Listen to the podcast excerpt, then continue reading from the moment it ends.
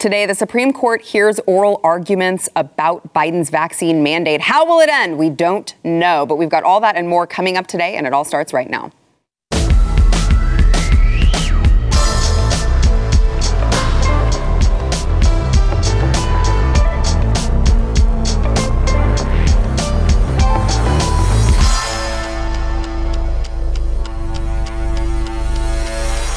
Hey, happy Friday. Welcome to the news and why it matters. I am Sara Gonzales, and uh, I am joined today by a good friend, my good friend, John Doyle, It's political so true. commentator. Thank you for having me back. It is indeed a happy Friday. I can feel the happiness Yeah. radiating throughout the table. Yeah, Everyone can't is very you? relaxed and happy, and so I'm, I'm excited for this. Thank really you. am. Me too. I can't think of anywhere else I'd rather be right now. But I would also like to say, on his maiden voyage on the show, we have uh, Aldo uh, Buttazzoni. Great. Did I do was- it? It was yeah, pretty good. Pretty Buttazzoni. good. Glad But- to be here. Happy to be here. Men's rights activist, by Yes, the way. yes. Yes. But can I? Can I? Do I need to say it with like an Italian? You have to do it with the wrist. Yeah, that's what Everything I feel like. you have to say with Italian. is with the wrist. Buttazzoni. Was that good? That was really good. Okay. All right. Thanks. I'll take it. I'll still work on it. It felt a little bit weak. Uh, all right. So let me let's get into this uh, this top story that we have, which is the Supreme Court is in the middle, actually. I believe, as of the time of this taping, hearing arguments uh, about the case challenging Biden's federal vaccine mandate for COVID 19. Of course, this, is the mandate that he uh, had OSHA implement that in, includes companies with 100 or more employees. Uh, the Daily Wire is uh, notably the first one who actually sued the Biden administration on this. Their lawyers are arguing this today. Um, and it's been interesting. Uh, like I said, this is, they're in the middle of it, so um, I can't really give like a full analysis of what all of the justices have said, but some interesting moments that I've been reading about. Um, one of which was uh, one of the justices who I believe this was Chief Roberts, of course, John Roberts, who said something along the lines of um, We do know that vaccines uh, prevent s- the spread of diseases. Do we know that, Sara? Do we know that? it's a great question, John Doyle, And- because I had my, that same question when I read that. I, oh, do we? Yeah, and it's so important. Whenever they talk about, you know, terms of, of collectivism, like we Yeah. or our democracy, it's very important to hear that correctly. They're not saying our democracy or we in the sense of the collective, but rather the possessive. So when they say our democracy, it's really the same language that you would hear with, you know, the Democratic People's Republic of North Korea or, you know, the People's Party of China or whatever it's called. It's not about like the people, it's about we. This is our regime and we have power. And what's most interesting to me with the vaccine mandate isn't so much, you know, what it does, because we know it's not effective. I mean, it literally does not prevent transmission, doesn't even prevent the disease. The disease isn't even real, frankly. And so we know all of that. So then the question becomes like, why would they want everybody to get this vaccine? And I think the most pragmatic explanation that's also the most interesting to me without getting into, you know, the more conspiratorial stuff would be that as a regime like this loses touch with reality and it's governed by people who know so much information that is not true to call back the old reagan quote it's like they start to lose grasp over the american people over time. And so in order to feel more secure in the power that they have they have to wield forms of soft power. These would be things like rituals mass rituals of participation getting everyone to do something that maybe isn't even you know going to work but as long as they're doing it it's a pledge of allegiance to the regime. It lets the regime know that they can still wield propaganda and it still influences and compels the masses. This is like what Michael Knowles was saying when, you know, this was all happening, you know, wear the donut on your head. It's like something that doesn't even do mm-hmm. anything mm-hmm. with the masks too, but it's a sign of submission to the regime. And that's why it's so important. They do the same thing too with infiltrating all of, you know, media or even entertainment uh, in terms of like the NFL with like pride flags or Black Lives Matter. It's to remind the masses that this is what we're doing. It is going to be in every aspect of your life and you are not going to be able to escape from it because this is what we're doing. This is the page we're all on and you literally cannot escape it. I do think there there is another uh, um, p- facet of when and why they do that, though, John. Um, I want to get both of your opinions on this. By the way, let me give you the exact quote. We know that the best way to prevent spread is for people to get back vaccinated. Well, I think they what John said is, is totally right. I mean, do we know that, uh, do we actually know that these vaccines work? I mean, let's talk about what we really do know healthy living, healthy diets, working out. That prevents diseases, that prevents getting sick. Are we mandating gym memberships? And I think the most important thing to do is follow the money. I mean, they're mandating these, and where's the profits going? Um, if you're going to mandate, you know, these vaccines and the billions of dollars that are going to the the, the pharmaceutical companies, um, would it not be fair to you know, rein, have that money reinvested into, you know, public, you know, public works. I, I just think it's important to follow that money. You know, Pfizer CEO is named Businessman of the Year. You know, that's I think it's very shady, very weird that uh, that that's going on. Well, I mean, it, there is somewhat of a public-private partnership going on, uh, specifically with the government, who continues to keep buying up all of these vaccines from the pharmaceutical companies, not just the vaccines, but also the antiviral pills. Yeah. Uh, I mean, it's like, wow, what a great business to be in right now to have all of these, the government just continue using taxpayer money. Um, but I, I do want to, I want to, let me throw this one at you, John. Please. I agree with what you said. Um, but do you think another, like a certain part of it too, is that, because I, I see this repeated in media a lot, it's just like experts say, and then they'll say something that like they don't have the studies to back up, they just say experts say. It felt a lot like Justice Roberts was saying, like, basically that. Well, we know that the best way to prevent spread is for people to get vaccinated. It's another like experts say, so you don't question it. We Right. don't have to give you any of the studies. It's not even that like you you will uh, this will be your life. It's just like, well, you don't need to you don't need to question it because I just said we know it already. Right, and, and that's really the brilliant sleight of hand with this sort of like post-enlightenment uh, system of governments that we governance that we have, because you know you used to have the authority be like the priest or the church, and you couldn't exactly prove that everything in the Bible was true. It was just sort of like deferring to that. So then, you know, when the Enlightenment happened and everything, the immaterial was transformed into the material. So now we have science and we have experts. But if, if you look, it's like the same thing. It's like you can't question it the same way that you couldn't question before. You can't prove it if you try. Like the the actual science and data will be censored. And it's like it kind of calls back to that old Gandhi quote that like you know people who think that there's not a tie between religion and politics understand neither. It's like this is a new form of religion, which isn't exactly a new take, but it is true nonetheless. It's like what they're doing right now, whether it's the rituals, they have their saints and their martyrs, they have the whole story and the whole narrative set up. It's like literally people pledging allegiance not to God, but to the state. And it's a very disturbing trend. It's like uh, what C.S. Lewis used to say, you know, we have a God sized hole uh, in this country and it's being filled with all these progressive narratives. Yeah, um, it doesn't give me a lot of confidence when I'm reading things like, uh, you know, Justice Kagan talking about uh, vaccinated people not spreading COVID. Right. Justice Roberts saying the same thing. It's like, guys, your own. Let's just say for a second that we did trust the government data. Your own CDC director has already said multiple times that this vaccine does not prevent the spread, the transmission, um, which really, uh, really undermines the idea that we should have a vaccine mandate, right? Like that, that, that. If you're taking away the Constitution, pretend like it's it's constitutional. Maybe I don't know. We'll see, right? Right. It's still on its face a vaccine mandate for something when the vaccine does not prevent the spread, which is has already been confirmed by the CDC director. But how would that even be reasonable? I mean, I, you saw the same kind of thing with the, uh, I think it was the emergency authorization of Mm-hmm. booster shots uh, for youths under 15 years old. Um, and forgive me, I can't remember who uh, or what member of the Biden administration it was, but someone asked, you know, why was this um, authorized, you know, emergent, emergency authorized? Right. And she just claimed, well, it's unprecedented times. What does that even mean? like, what does that even mean? Or the CDC saying, let's cut the incubation time from 10 days to five because of unprecedented times or because society, you know, can't handle the full 10 days and society might shut down. Well, That where doesn't sound very sciency. where were you? Where were you in the first year of the pandemic when we had hundreds and thousands of you know businesses being closed? You know, there wasn't that um, unprecedented times quote then. So what what the heck is going on? Yeah. And to his point earlier, there is really something unsettling and, and almost definitely unnatural about this. Like, you know, put chemicals into your body, put pills in your body. That's going to make you healthy. And it's like people have survived for thousands of years without that. Like, you never heard anybody claim, hey, you know, if you want to do that, that's fine. But let's also maybe promote that people should go outside more, get more vitamin D. They should be lifting weights. They should be eating, you know, organic foods, particularly like red meats and butter and salt. We have a philosophy in our household. You simply overconsume that which the regime tells you not to eat. and look at us. We're radiating.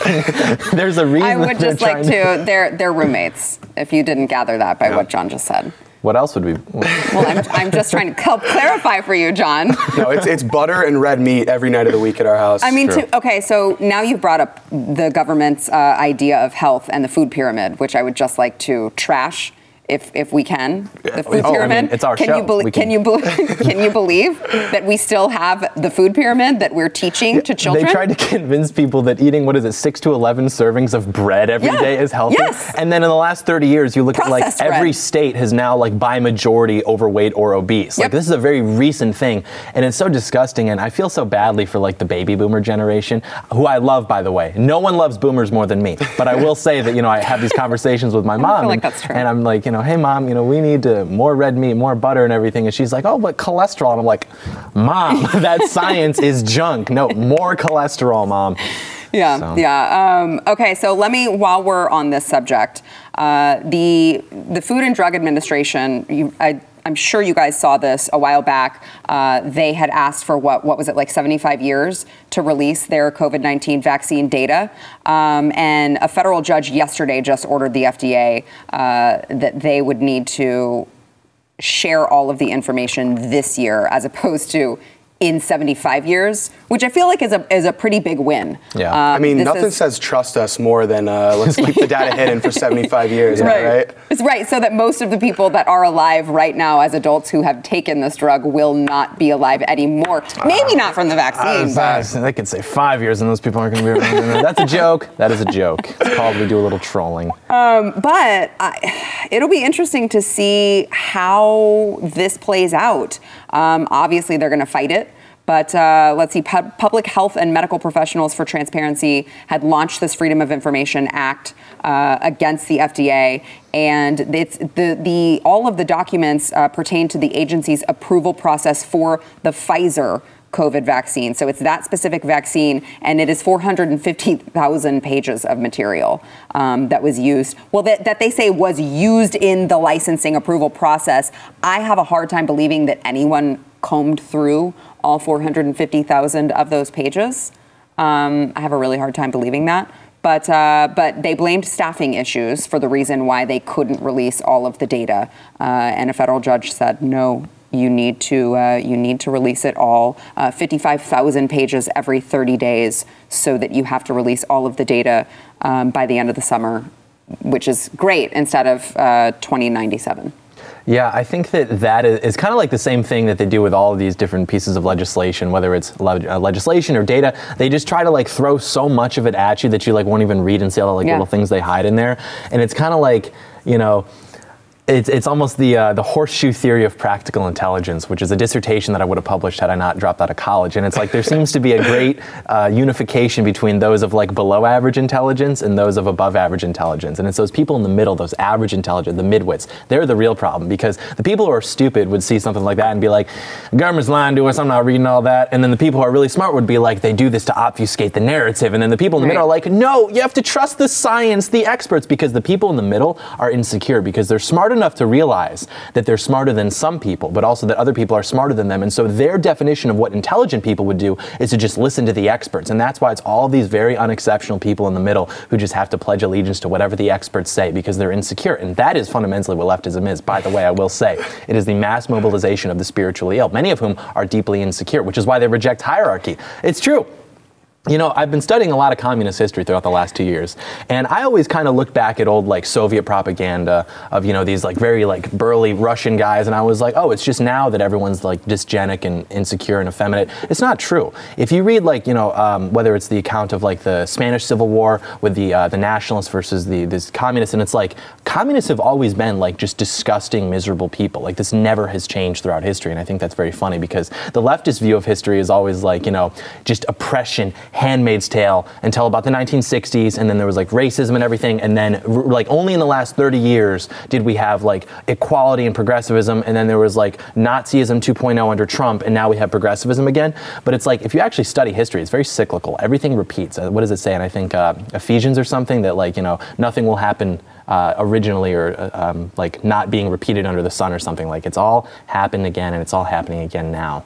Yeah. So yeah. Yeah. Uh, to, to John's point, Aldo, um, you mentioned that you've got to pledge allegiance, even though it doesn't, it may not make sense, it doesn't line up, it doesn't matter, um, they can't be logical. I mean, I've I've seen it myself firsthand. I see it all the time, and I will literally sometimes I will screenshot something directly from like the Pfizer uh, pam- pamphlet that is included in in the actual vaccine, the vaccine insert, or uh, I will say something like um, what Justice Kagan just said is false. I said demonstrably false, and people are like oh, like we should listen to you? What a social Right. media, a person on social media with a, you know, uh, what you're on Blaze TV? We can't trust you. And it's like, bro, like this Well- information is right here. It's literally right here in writing, and you're still telling me that I'm lying.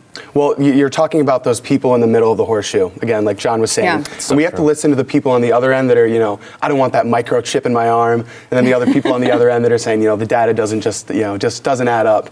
But uh, what I think we lose in this conversation is, at the end of the day, this is an attack on individual liberties and the right to choose what we put into our bodies. Um, you know, if, if you think it works and you want to get it, go ahead and do that. But uh, Yeah. you know, we shouldn't be arguing back and forth about you know what what we're able to do for ourselves. Yeah, I mean, uh, bodily autonomy should be a pretty like understood thing in the United States. You would think. Nah. Like if you do, like like point being, if you don't have bodily autonomy, what do you really have? Like what freedom, what liberty do you really have if you don't have bodily autonomy? Yeah, you know, and they, they got they got ev- all the progressives in, in one year to like, you know, be all against the big corporations and big pharma. You know, Yeah. in one year they used you know fear and uh, you Yeah. know, mass mobilization to to have all those same people that were questioning the big corporations that are now hailing their products and that are you know wanting the mandates and Mm-hmm. Praising the Pfizer CEO for being businessman of the year, raking in billions. Yeah. It's like where did where did that switch happen? How did they get that switch to happen? and, and this is like the nature of the masses. Like they literally do not have agency, which I know I've said on the show before is the mm-hmm. biggest mistake that we've made in terms of like thinking about how people think. Like not everybody has the capacity to or the inclination to like be an individual or like a free thinker or something. They will follow the narratives, which is why I've given up trying to like reason with these people. And now my favorite thing to say to them is just like, you wore your double mask. you got your shot. You got your boosters, and nothing's changed. Right. Do you feel stupid? No, you don't. Why? Because you're really stupid.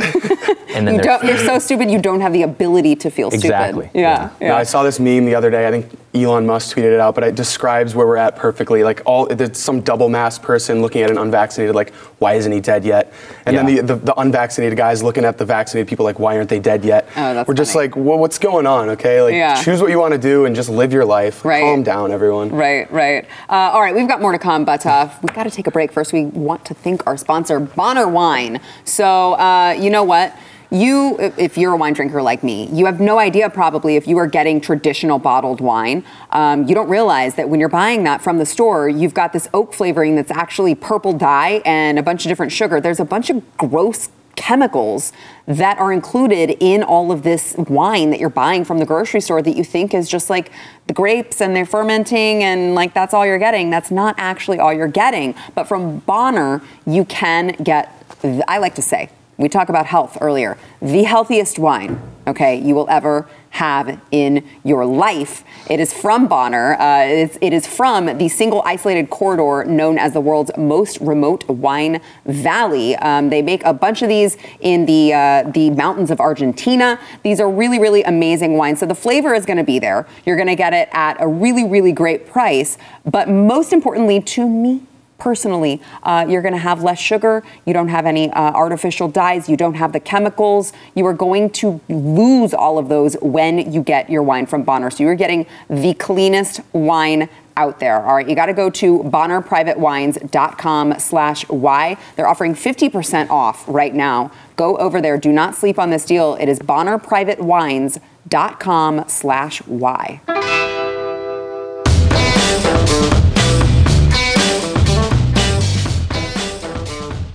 So Ted Cruz is in some hot water about his comments about January 6th. What is he said these January what the day before yesterday uh, about the January 6th anniversary, which we all know was very solemn, very momentous. They had a candlelight vigil outside the steps, and there were people that were singing "God Bless America," which is nice that the left now uh, accepts God. I hope that that continues. But uh, let's listen to, just as a refresher, let's listen to Ted Cruz talking about January 6th and describing it as a violent terrorist attack. Watch. Solemn anniversary this week. Uh, and it is an anniversary of a violent terrorist attack on the Capitol, where we saw the men and women of law enforcement demonstrate incredible courage, incredible bravery, uh, risk their lives uh, to defend the men and women who serve in this capital. We are grateful for that courage. We appreciate uh, the selfless sacrifice uh, of the men and women who, who keep us safe. Yeah, that didn't go over well, uh, as you can imagine. And Ted Cruz, Tucker Carlson had some words for Ted Cruz. Ted Cruz uh, was like, hey, Tucker, I'd love to come on your show and discuss this because I think I was misunderstood. And I want to I wanna get your thoughts on this, gentlemen, but I want to play this exchange. I think it's great. Uh, I want to play this exchange between Tucker Carlson and Ted Cruz. Watch. You called this a terror attack when, by no definition, was it a terror attack. That's a lie. You told that lie on purpose, and I'm wondering why you did. Well, Tucker, thank you for having me on. When you aired your episode last night, I, I sent you a text shortly thereafter and said, listen, I'd like to go on because uh, the way I phrased things yesterday, it, it was sloppy and, and it was frankly dumb. And I don't and buy that. Whoa, result, whoa, it's- whoa, whoa! I don't buy that. For, look, I've known you a long time since before you went to the Senate. You were a Supreme Court contender. You take words as seriously as any man who's ever served in the Senate. And every word you repeated that phrase. I do not believe that you used that accidentally. I just don't. Now, the question becomes do you guys believe that he was just sloppy with his words? No, not at all. I think that uh, this sort of romanticization of like Ted Cruz has been a mistake from basically day one. I mean, this guy is like a product of the GOP establishment. I don't care how many times we see viral clips of him on Facebook.com, really, really sticking it to someone in a hearing, asking them a tough question. It's like, but what is the result of that? That is all theatrical. That is all performative. And I will also say, there's so much time wasted on the right, like, oh, this guy is not good on all the issues. This guy's not good. I really am not so concerned about whether somebody's like 100% where I am or where we are on the issues. I'm concerned about their character and their ability to lead, to command influence and power. And right now, there is nobody on the right in this country who is more powerful and better than Tucker Carlson. Who mm-hmm. else can summon senior senators from his own party yeah, you will come on my show and I will embarrass you because you were wrong on this issue. That is something that no one else can do. There is a reason that I have a framed photo of Tucker Carlson in my house. It's like one of the first things you see when you walk in because this is the guy who is going to be the future of the GOP. He is so right on all of the issues and he can make everybody else basically bend to his will and I have complete and total confidence in him. So I just think that that's important. Yeah, it, it is pretty funny. Like, us, as you said, a senior senator is texting Tucker Carlson, please, please, please let me come on and explain myself. Please, please don't do this to me. No, I love I love that Ted Cruz did this. You know, the more RINO, RINOs expose themselves, I think the better the uh, the GOP can actually make a trajectory towards accomplishing things. But like John said, you know, this guy has been disingenuous for forever. You know? Lyin' Ted. even even when he says things that are true, you know, like you know, Democrats are destroying the country, or you know, they're coming for our Second Amendment rights. I'm like, this guy seems like he's lying. Like nothing that he says seems genuine. Um, and I, I think that we're vindicated on the Ted Cruz question. Do you That's guys, do you think that he's going to run again?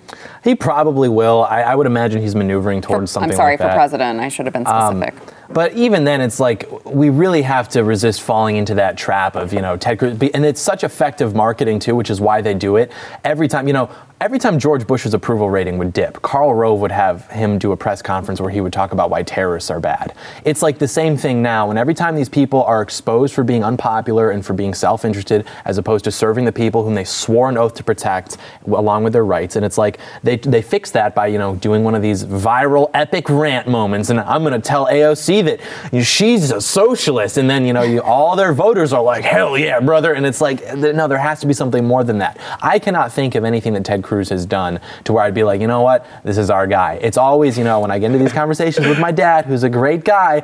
Well, you need to see what he said to so- said said said, but what are they doing? What are they actually doing? I'll tell you what they're doing. They are making, and this is saying things, but it's also an action too. I guess there's overlap there. Saying and acknowledging that the narrative that the left has, which is going to be used to weaponize post 9 11 legal infrastructure against American patriots, against his voters, acknowledging that that narrative is legitimate by putting on that little a sad day, violent terrorist attack, blah, blah, blah. And it's like, something that's not often acknowledged enough is that you know whether they did the right thing or the wrong thing what they were doing i don't think they even knew was incorrect. And that's something that you know when you're he should know this too as a lawyer when you're trying to prosecute and convict you have to prove like intent. Like did they know that what they were doing was wrong? I don't think that these people knew that because they had just come off an entire summer of watching almost virtually every major city in the mm. country be torched by black lives matter and by antifa. And so for them to go and break a couple windows i literally do not think that they knew that what that was was like incorrect or something because the example had been set such that that was just something they could do with impunity. Because what they thought, perhaps naively, was that the state wasn't going to selectively enforce its laws, which they learned it was, because now we have like the largest federal investigation in history. You have over 700 indictments of these people who were just trying to do what the left and the media said that they could totally do. You know, silence is violence. Uh, You know, protests and riots are the voices of the unheard, or like whatever the quote is. And so it's all very, uh, very nefarious and hypocritical. Well, they also are seeing uh, Aldo the the police. I mean, I saw a video of a bunch of police. They were like in a tunnel and they just started beating the crap out of some woman um, who was there, who was wearing a Trump hat. She wasn't. She wasn't aggressive. She didn't. Did you guys see this? I didn't see that. That was released. I mean, it's like.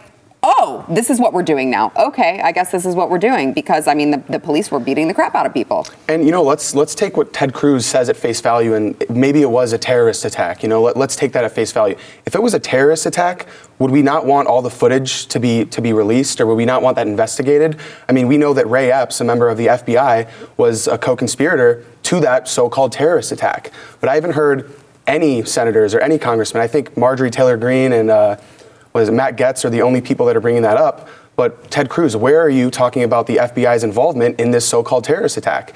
You know, we know that the FBI was also involved in the uh, the terrorist attack to kidnap Gretchen Whitmer from our home state. No more talk on that. Um, you know, and as Darren Beattie said once, I think what does the FBI do and the national security apparatus do but conspire against the American people? I mean, let's get to the bottom of that question if it really was a terrorist attack. Elijah Schaffer had one of the greatest tweets of all time. And I mean, I've been on Twitter ever since it was important. You know, I've seen all the Trumps, I've seen it all. And Elijah Schaffer tweeted it. I think he deleted it, but it was so funny. He said something to the effect of like, the FBI should arrest itself for January 6th. it was so good. That's like literally what they do. They exist to just entrap people into doing it, whether it's like what we saw in Michigan where, and that, again, the Democrats will never waste a good crisis, which is actually Yeah. a good thing. We should, It's- we it's should smart do of them, yeah. Yeah. So Gretchen Whitmer was tanking in approval ratings because she was being a tyrant. And the worst part too is, and, and I'm sure you'll agree with this. Um, when women are in positions of power because they have been like programmed biologically to only be able to basically have authority over children and speak to children they always develop this very like passive aggressive sort of like talking to you like you're a kindergartner 100%. i've never seen this with you i've never seen this with you not one time Kamala Harris. Kamala Harris, Does Gretchen Whitmer, all the Hillary time. Clinton, and that's Yep, what it is. It's always yep. like this. I'm speaking now, and Yeah. it's like Gretchen Whitmer was doing that, and so her approval ratings were tanking. And so then, you know, her comms director, I'm sure, or her chief of staff, got this story across her desk, like, hey, there were some people just bullshitting in a group chat about like, oh, what if we couldn't have the governor? And then she decided she made a choice to blow that up into this big thing so that she could victimize herself. And I'm trying to protect the people of Michigan, and look what they're doing. And again, that was FBI people trying to start stuff, trying to start. And then someone was like, yeah, I guess that'd be funny. And they're like, gotcha. And then it was like this huge thing, and people thought it was like a legitimate conspiracy, but it's not. Yeah.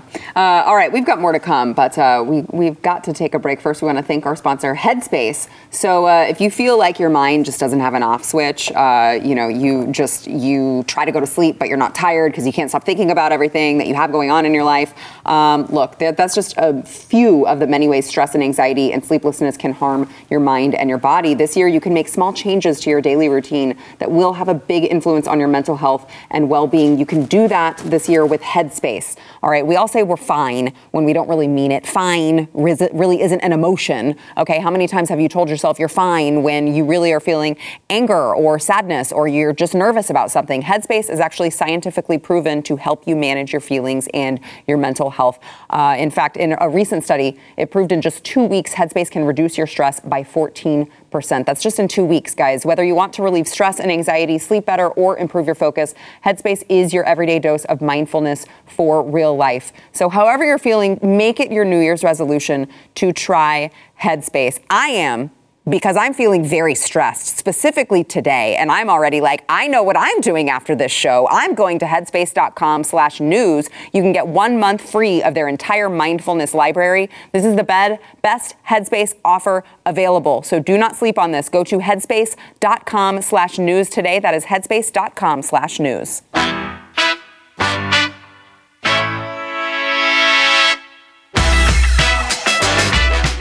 If in case you think it's crazy here in the United States when it comes to uh, the persecution of the unvaccinated population, take a look at what's going on in Australia. I know we, we all have, we share some common friends who are from Australia, have family in Australia. Uh, I know it, it hits very close to home for them. But uh, Australia's Northern Territory Chief Minister Michael Gunner just announced that unvaccinated people may not go to work or exercise outdoors over the next four days. Uh, let's, let's listen to a little bit of his public announcement. Watch. The fully vaccinated can continue as they were. For people who are not vaccinated, lockdown rules will apply to everyone 16 and above. If you are not fully vaxxed, stay home. You are at greater risk of catching COVID, becoming ill, and needing hospital care. You may only leave home for three reasons medical treatment, including COVID testing or vaccination, for essential goods and services like groceries, power tokens, medications, to provide care and support to a family member or person who cannot support themselves. You cannot travel more than 30 kilometres from your home when leaving for one of the three reasons, or the nearest practical destination. If you need to go to the hospital and it's more than 30 kilometres from your home, that's okay. The only three reasons, there, sorry, there are only three reasons to leave the home now, not five. Work is not a reason to leave the home for the unvaccinated. The Chief Health Officer has also determined that restriction of movement is critical right now and that one hour of exercise for the next four days is not essential. Remember, these restrictions only apply to those who are not fully vaccinated. Wow, uh, that's a little um, unsettling.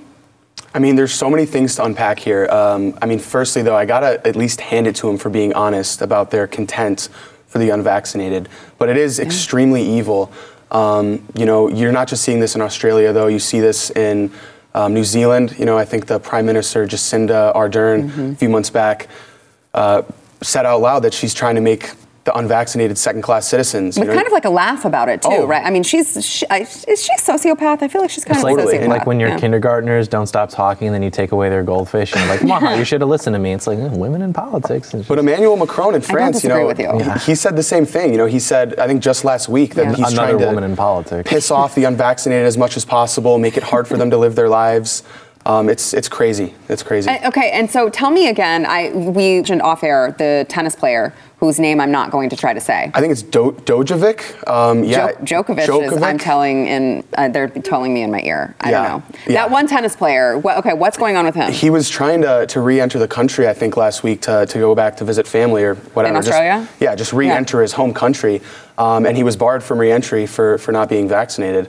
Um, I think he claimed that rules are rules uh, and that he won't be able to return home. It's, it's evil stuff. oh golly. I really, I've gotten a lot of emails from Aussies, and uh, ever since I met like Sydney and Kez, you know, I'm a big fan of Australia, and then even like the history. Like if you look at like who, objectively speaking, is America's greatest ally, if not Great Britain, it would be like Australia. Like I'm a big fan of Australia. But one thing I will say that has been central to our founding and culture, that was not necessarily central to their founding and culture, is two very important artifacts: Bibles and rifles. A lot of people kind of have this attitude because they're very comfortable living in this sort of like post-moral state of like, oh, you know, just don't enforce your values on me. It's like, well, no, I will actually, because you're not above God. Look at what happens if you don't have God-given rights built into a country's constitution. You have people who don't believe in God. They don't believe that there's something that happens after they die, and so they cling to life because they fear death. And so if the state comes and says, oh, this thing's going to kill you, they freak out because they're afraid to die, and because they have no greater purpose in their life than to pledge allegiance to the state. Anything the state says is going to be taken as gospel, as opposed to you know what the, the literal gospel used to be when propagated by the state. Also, your Second Amendment. They don't have that in Australia. They don't have the rifles. And honestly, even in this country, we have the rifles, but look at what's happening in this country uh, when you have a Second Amendment and you have God given rights, but the people don't know God anymore. It's like it doesn't do anything. We have the greatest tyranny, and this is not a call to violence, so if you interpret it as such, you're being dishonest, but it's like you have the greatest tyranny in the history of our country over the last two years, and you have like 100 million gun owners and 400 million guns, and nobody did anything about it. So it's not enough to just sort of like, you know, fantasize about this moment of mass awakening where everyone fights off the government because that's just not what's going to happen. It has to be this disciplined, focused march through the institutions to take our country back the same way that they did it to us throughout the last hundred years. And it's not enough to always jump to this like extreme point of, oh, we're going to fight off the government. It's like, no, you're not. It's like, if anything could prove that, it would be the last two years. Yeah. But like you said earlier, too, I mean, the underlying implication is that these vaccines don't work, that the masks don't work.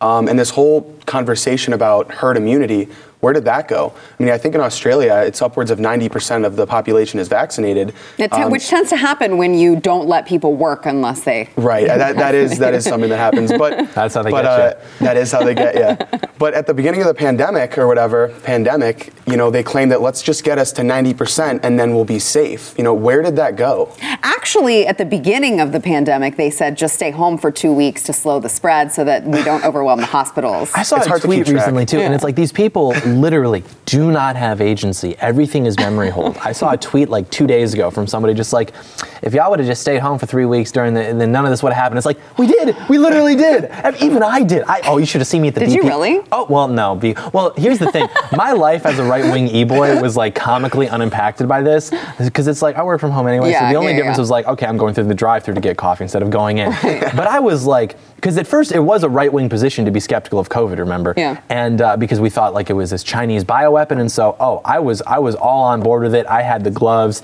and then I was you know washing my hands. I was being very careful. I know. Did you did you did you sanitize your groceries? No. Remember when they But- taught us how to wash our hands again? Yes. They were like scrub all the way Yeah. up. And I am not proud of this, but this was one of only two misses I've ever had in my entire career being involved in politics. I bought into the COVID stuff. This is fascinating. I It didn't is. know this. And you know, it takes a very strong man to admit when he's wrong, I will say. And I was wrong on COVID. I bought into it, but not for very long. Okay. I, I realized once everything started coming out, we saw the data, I was like, oh, this is like not actually a real thing. And then it flipped. Then it became a left-wing position to, you know, subscribe to the science and what the experts are saying. Because originally they thought that Trump was trying to manufacture a crisis to stay in office. And so, frankly, part of the reason I was buying into it is because I was like, that'd be sick. so I was like, yeah, King Trump, I'm here for it. but then once it flipped, you know, the left, they realized that they could make it into this, like, you know, um, great reset economic program, which I think we're going to talk about in a second. And then, you know, everyone started to become skeptical of it, and the left was like, well, you're actually not a good person if you don't believe what the experts are saying. Yeah.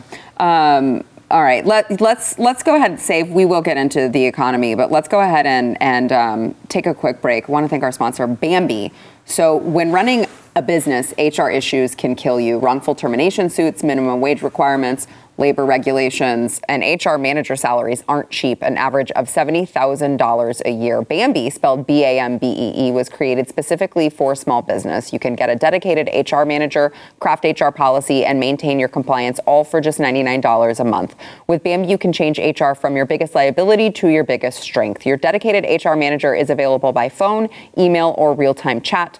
From onboarding to terminations, they customize your policies to fit your business and help you manage your employees day to day, all for just $99 a month, month to month, no hidden fees. Cancel anytime you didn't start your business because you wanted to spend time on HR compliance. Let Bambee help. Get your free HR audit today. Go to Bambee.com slash matters right now to schedule your free HR audit. That's Bambee.com slash matters. B-A-M-B-E-E dot com slash matters. The U.S. economy is uh, is not doing great. In case you haven't noticed, maybe you've been living under a rock. The latest the latest report uh, does not show any better news under President Joe Biden's leadership. Uh, let's see, total non-farm payroll employment increased by just 199,000 last month. This is, in case you're wondering, you're like, oh, 199,000, that's pretty good. Well, the estimate was 422,000. So, um, by the way, that was already down from November. Um, and uh, the uh, unemployment continued its slow downward trajectory during the month, falling to uh, 3.9%. Um, but uh, yeah, it seems like every time we have a jobs report come out, anytime we have a report come out on the economy, um, it's not just like a little bit missing the mark, it's missing the mark by very large margins as reflected in uh, Joe Biden's approval ratings, I guess. Yeah, one of the things I always do to try to keep myself sane in all of this is I always try to unplug from it and imagine that I'm reading what was written during like a fallen empire and like that sort of late stage propaganda like that you might have seen in the USSR or something. And so I saw something recently where they took a bunch of economic data and they manipulated the visual display of it through like log graphs or through scaling to make it seem like it was much more uh, good, so to speak, than it, than it actually was. And all the blue check marks were tweeting about it, saying, you know, call it the Biden effect. We're building back better. And I was, you know, at first this made me violent, but then I kind of took a step back and I was like, no, they're just panicking. This is that late stage propaganda that's like Soviet tier, if that. It's just so dishonest, and everybody knows that it's not true. But it's the same thing as like, you know, don't actually believe what you know. Believe like what the experts are saying, and it's all very just dangerous. Yeah, I, I'm not really sure exactly what you guys are talking about. Jen Psaki and Joe Biden said the economy's doing great. That's Have- true, have they do not say that been often. Paying attention? Yeah. That's a great point. No, but I, I used to live in a college town, and uh, you know, even even there, where you know there's fast food places all the time, you can't get fast food past like 10 o'clock. You have thousands of drunk college kids begging these businesses to open up, and you can't get food anywhere past 10. And that's insane. You know, two years ago, three years ago, places would be open till 3 a.m. Mm-hmm. You just can't get the workers in there to, to have the jobs and to, to make. And I I don't know what it is. Do people not want to work? Is the money not there? It's it's pretty confusing, honestly. Also, another important, if I may, Yeah, please. Another point that's so important to consider is that as we've sort of abandoned, you know, the piety of the society, because we always talk about, you know, America is founded on Christian values, and everyone's just kind of like, yeah, yeah, no one actually like understands what that means. But it's like the language of the immaterial, good and evil. That is so important here because as we've abandoned that, we tend to view these things as like, oh, they think socialism works, so you know, they just can't quite get the calculations right, and that's why the economy's not working. It's like it's not just that; it's that they like literally hate you. That's why when Jen Psaki does these conferences and she gets up there and she like mocks middle Americans for, oh, you're not going to be able to get their treadmill. And it's like, you know, a treadmill is obviously not the most important thing. Maybe it is given the obesity statistics now, but it's like that kind of middle class thing. Like, you know, if I work hard enough, I'll be able to afford things that maybe I wouldn't have, you know, like a treadmill, something like that's like what, $1,200? I don't know. But it's like things like that. It's almost shaming middle Americans for wanting access to goods, which frankly they should be able to have access to, that aren't necessarily necessities. They're not going to die if they don't have access to a treadmill. Well, maybe they will. But it's like things like that, whether it's a treadmill or maybe like, you know, uh, a television or a halfway decent computer. It's like shaming them for wanting to participate in a decent material standard where all of the elites and all the ruling class, they get that standard, but the peasants don't get that standard. If they want it, they're selfish. Yeah, well, yeah, it's almost like they're programming us to have our low expectations It's true. Yeah, for they're, they're whenever they bring in yes, that is the great oh, reset. That is literally so true, Sara. Because you look at like you, everything that they're doing, even the Karen meme, right? Yeah. We're all familiar with the Karen meme, and it's true. We've all worked in retail. We understand that it's true. Think about what that's done, though. It has psychologically operated the population into thinking it is wrong to expect a decent standard of customer service. Mm-hmm. Obviously, you know, we've all seen that one woman who's, you know, let me speak to the manager, given a big problem. But now it's like, even if you're like, hey, my order is, oh, what are you, a Karen? And it's like now you, they're afraid to speak Like, I out. paid for it. And that's why too, you see these videos now of like, you know, white women who will be in like some public place and then they'll start being videotaped by like black women or black people and they start freaking out and they're crying. Yeah. And everyone laughs, haha, Karen. It's like that's not what it is. It's because this person knows that they're going to go viral and their entire life is going to be ruined because of the way that this has been structured. Yeah. Uh, all right, uh, we got to take a break. We'll be back. I love that that actually made you. You're passionate, but about the Karen meme.